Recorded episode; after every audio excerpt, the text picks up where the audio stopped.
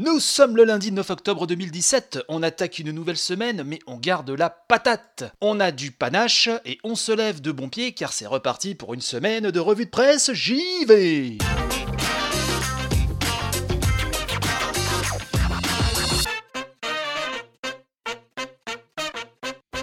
Bienvenue à toutes et à tous pour cette nouvelle édition de la revue de presse JV. J'espère que vous avez passé un bon week-end malgré ce temps un tantinet maussade. Mais trêve de bavardage, il est grand temps d'attaquer les premières news toutes fraîches pêchées du matin, alors let's go comme disent nos amis américains.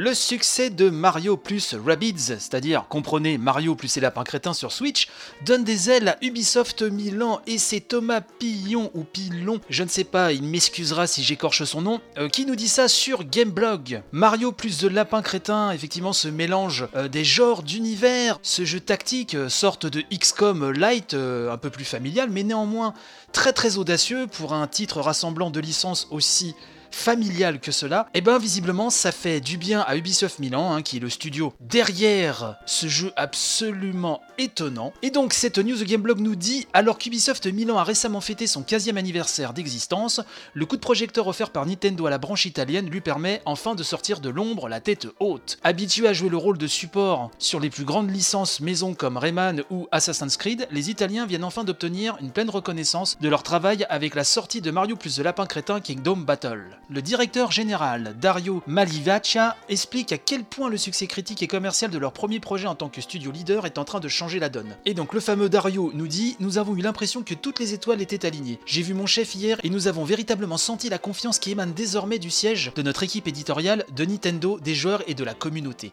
C'est une joie immense. Nous recevons désormais 8 à 10 fois plus de candidatures que par le passé. C'est très prometteur et nous avons un plan de développement en tête. Pour nous, l'avenir s'annonce radieux. Et donc la news poursuit. Si le studio milanais ne peut encore concurrencer les autres navires de guerre situés à Montréal ou à Montreuil, l'équipe va continuer de grandir. Jusqu'à 20 recrutements sont prévus dans les mois à venir. Nous avons évidemment hâte de découvrir sur quel nouveau projet travaillent ces équipes regonflées à bloc. Ça fait plaisir et euh, j'ai encore une pensée pour David et celui, euh, le, directeur, hein, game designer qui est derrière ce projet, dont les larmes avaient ému tout le monde et moi le premier lors de la présentation euh, officielle du jeu.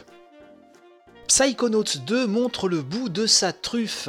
Psychonauts, le jeu d'action-aventure complètement barré de Tim Schafer, dont la suite était attendue depuis des lustres et des lustres et qui a été annoncé il y a quelques temps, s'illustre euh, à travers un premier aperçu jouable. Ça, c'est Gamecult qui nous le relate sous la plume du toujours excellent Jarod. Donc, une vidéo tourne et c'est Tim Schafer et son compagnon euh, Zach McClellan qui euh, nous font une petite démo. Donc, la vidéo est à retrouver sur Gamecult et sur les internets, partout, hein, YouTube, etc. Vous connaissez la chanson. Jarod nous dit La patience des contributeurs de Psychonauts 2 est récompensée cette semaine grâce à ce premier aperçu jouable dévoilé par Tim Schafer et Zach McClendon, respectivement président de Double Fine et directeur du projet. En réalité, Psychonauts 2 n'en est encore qu'au début de sa production, mais les développeurs se sont focalisés sur la réalisation de ce petit morceau de l'aventure, pour le rendre fonctionnel sur tous les plans graphisme, animation, exploration, combat, cinématique, et ainsi donner une bonne idée de ce à quoi ressemblera le jeu final. Rappelons que Psychonauts 2 a reçu le soutien de plus de 24 000 contributeurs sur FIG et bénéficie ainsi de 3,8 millions de dollars, en plus des 8 millions de dollars investis par Starbreeze Studios, qui publiera le jeu sur PS4, Xbox One et PC. Ce sera en 2018 dans le plus optimiste des cas. Alors la vidéo est très sympathique hein, euh, pour l'avoir vue, euh, par contre au niveau de la fenêtre de sortie, euh, je pense qu'il va falloir être très très très patient.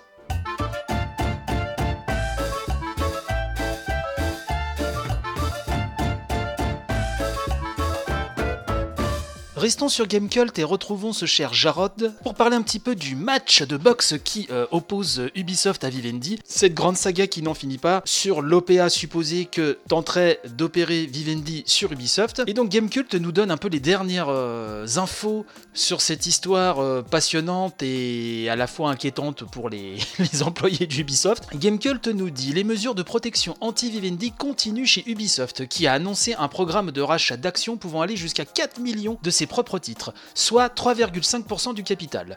Cette opération, qui devrait avoisiner les 240 millions d'euros, servira à faire annuler les dites actions pour limiter la dispersion du capital, augmenter ainsi l'autocontrôle de l'entreprise et réduire les risques d'un rachat hostile. C'est le 20 novembre que l'on saura si Vivendi choisit de déclencher une OPA sur Ubisoft ou de réduire sa participation. On attendra de voir la suite des événements. Euh, si avant le 20 novembre, il y a du nouveau, comptez sur moi pour vous en parler. Sinon, on fera un point euh, très important sur la question le 20 novembre.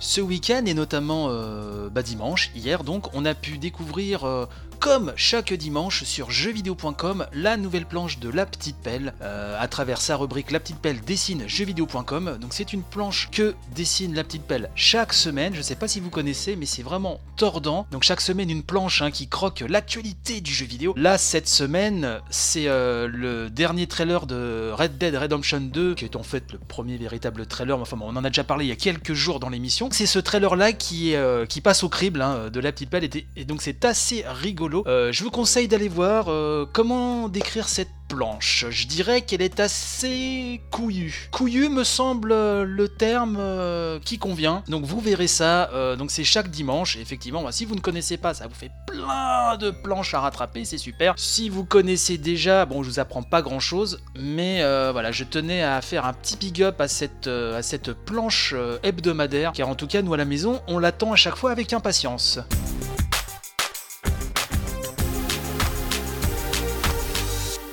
Tenez, parlons un petit peu de Metroid Samus Returns, ce remake qui a honoré récemment la 3DS et qui a bien cartonné, qui a reçu un accueil critique et, public assez euh, élevé, euh, il faut bien le reconnaître. Et donc le site nintendodifference.com nous relate des propos qui ont été recueillis par GameRant, des propos euh, issus du producteur et du co-créateur du jeu Yoshio Sakamoto. Et oui, car si le jeu a été développé par les Espagnols de Mercury Steam, Sakamoto était quand même le maître à bord. Et parmi les réponses qu'il donne à cette interview, il y a quelques passages que j'aimerais vous donner. Alors notamment quand on lui demande pourquoi il a choisi la 3DS plutôt que la Switch pour ce remake, Yoshio Sakamoto nous répond L'un des thèmes auxquels nous tenions particulièrement était vraiment l'alliance du rendu visuel en 3D avec une configuration à deux écrans. J'étais intéressé par le fait de créer un titre Metroid qui permettrait d'afficher la carte en permanence sur un deuxième écran et d'interagir avec les éléments de l'interface utilisateur en les touchant comme cela se faisait sur la DS originale. La 3DS a des rendus visuels 3D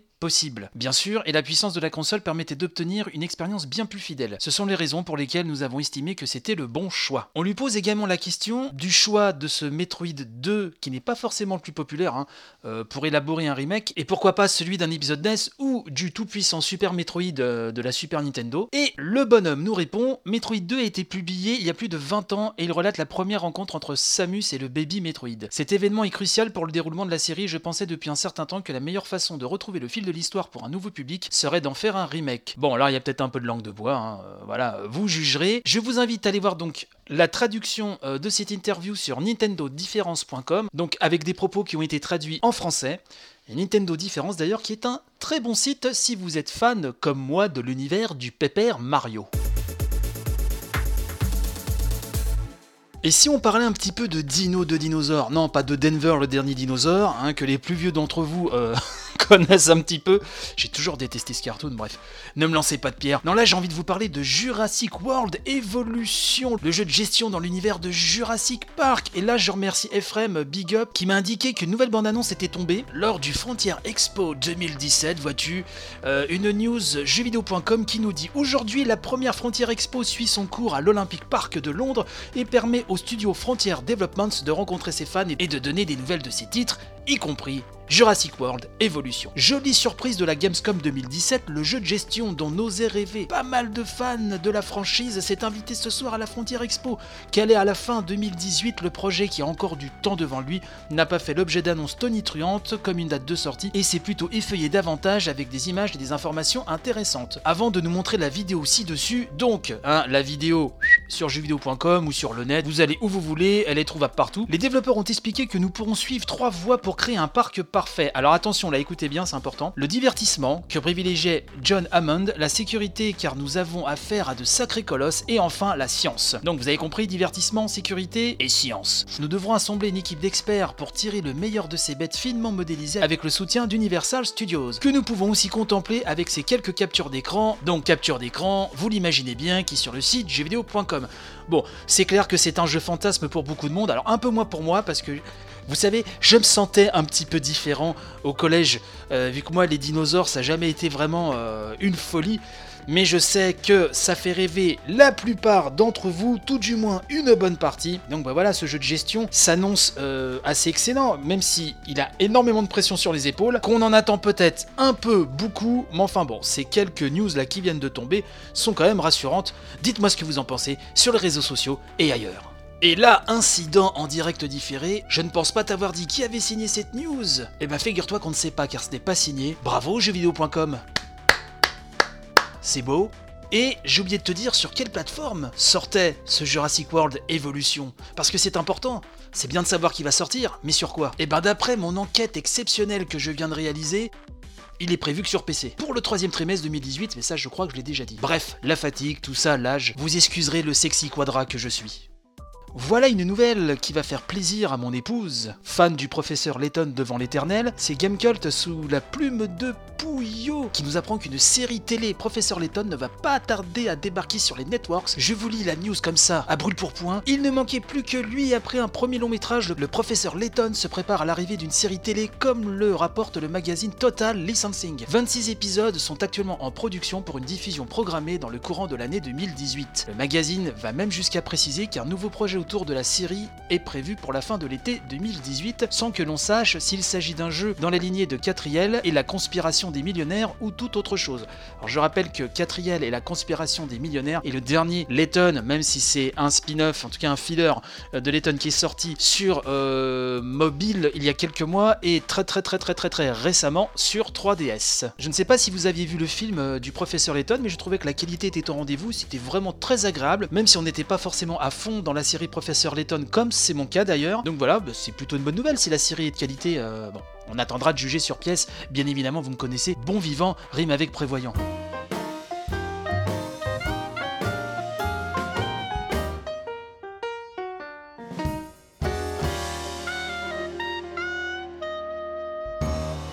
Avant de se quitter dans les larmes et la tristesse, euh, avant de se retrouver demain matin, ne vous inquiétez pas, euh, j'aimerais remercier ceux qui m'ont laissé de jolis commentaires sur la page Facebook de l'émission.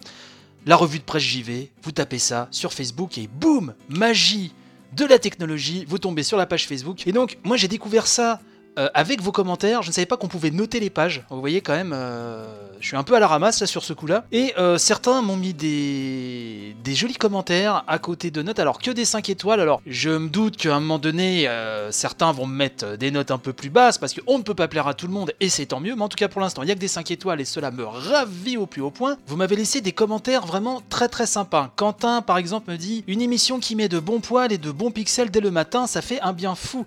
Merci euh, Quentin, infidèle. Un... De toute façon, c'est que des fidèles. Donc au lieu de me répéter et de dire à chaque fois c'est un fidèle. Là, tous, voilà, les quelques personnes que je vais citer sont des fidèles de l'émission et je vous fais plein de gros tout mouillés sur la joue. Euh, non, parce que ailleurs, après, c'est tarifé. Donc, euh, Nef Sama me dit toujours fidèle maintenant en podcast. Merci Bruno et bravo et merci. Eh ben, merci à toi, Nef. Diane qui me dit un podcast qui met de bonne humeur le matin à écouter tout en dégustant son petit déjeuner ou sur la route du travail. Et Bruno est très sympa et répond aux questions de ses auditeurs. Comment ne pas recommander que d'écouter sans limite? Bravo pour cette bonne idée et à bientôt. Merci beaucoup, Diane. Alexandre me dit il y a des sites putaclic, il y a les autres et dans les autres, il y a la revue de presse JV, un podcast qui est un concentré de news et d'actualité. Les spams, les pubs et les trolls en moins. Le format est idéal, ce qui permet de pouvoir l'écouter même quand notre temps est compté dans la journée. Le fait que l'émission soit disponible à la fois sur YouTube et flux RSS permet de l'écouter n'importe où, smartphone, PC, workstation. Vraiment une petite pépite auditive si comme moi vous courez du matin au soir entre le boulot, les enfants et la famille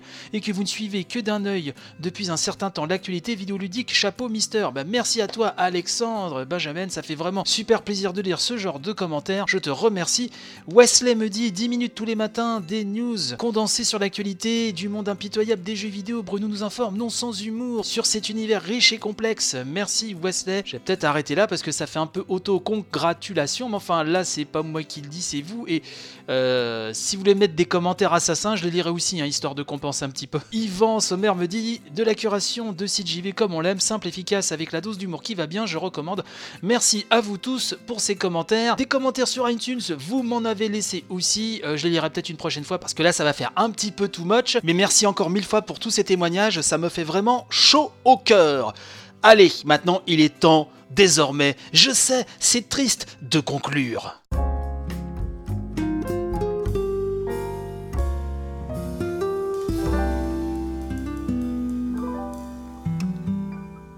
Et voilà, c'est ainsi que se termine cette édition de la revue de presse JV. On se retrouve bien évidemment demain, peu avant 7 sur tous les flux et tous les liens où on peut me trouver habituellement. Et où me trouver, vous me demanderez Eh bien sur iTunes, sur PodCloud, sur YouTube. Vous pouvez venir me parler sur Twitter, at revue de presse JV, sur Facebook, la revue de presse JV, ou sur mon compte perso chez Bruno, CHZ underscore Bruno. Il y a aussi un blog qui concentre tous ces liens pour que ce soit un peu plus simple. Blog qui s'appelle la revue de pressejv.wordpress.com. N'hésitez pas à partager en masse, à parler de l'émission à vos amis, à votre famille, à me mettre des étoiles sur iTunes. Et euh, vous savez que vous pouvez retrouver toutes les émissions à tout moment, H24, 7 jours sur 7, sur tous les réseaux nommés précédemment. Bref, c'est la folie. Je vais aller me reposer parce que je parle trop vite et j'ai bu trop de café. Et je vous dis à demain matin pour une nouvelle édition pas piqué des hannetons. Allez, bonne journée, bon courage pour le boulot, bon courage à ceux qui en cherchent. Gros poutou à vous toutes et tous. Allez, à demain.